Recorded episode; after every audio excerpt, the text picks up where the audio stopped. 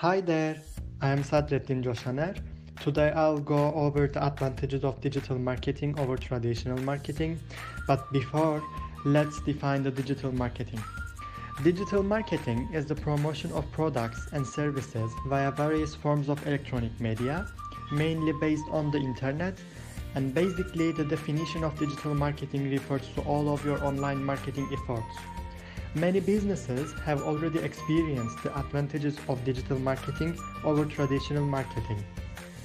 There are many digital marketing tactics, and some of are search engine optimization, paid search, display advertising, social media marketing, content marketing, email marketing, influencer marketing, affiliate marketing, and so on. And now let's talk about main advantages of digital marketing over traditional marketing. First one, digital marketing is the most powerful form of marketing. Second one, using digital marketing tactics is the most cost effective way to market your business. Third one, digital marketing is the most measurable form of marketing. Fourth one, one of the greatest benefits of digital marketing is that it allows you to target your ideal buyers. Fifth one, most people are starting their buyer's journey online.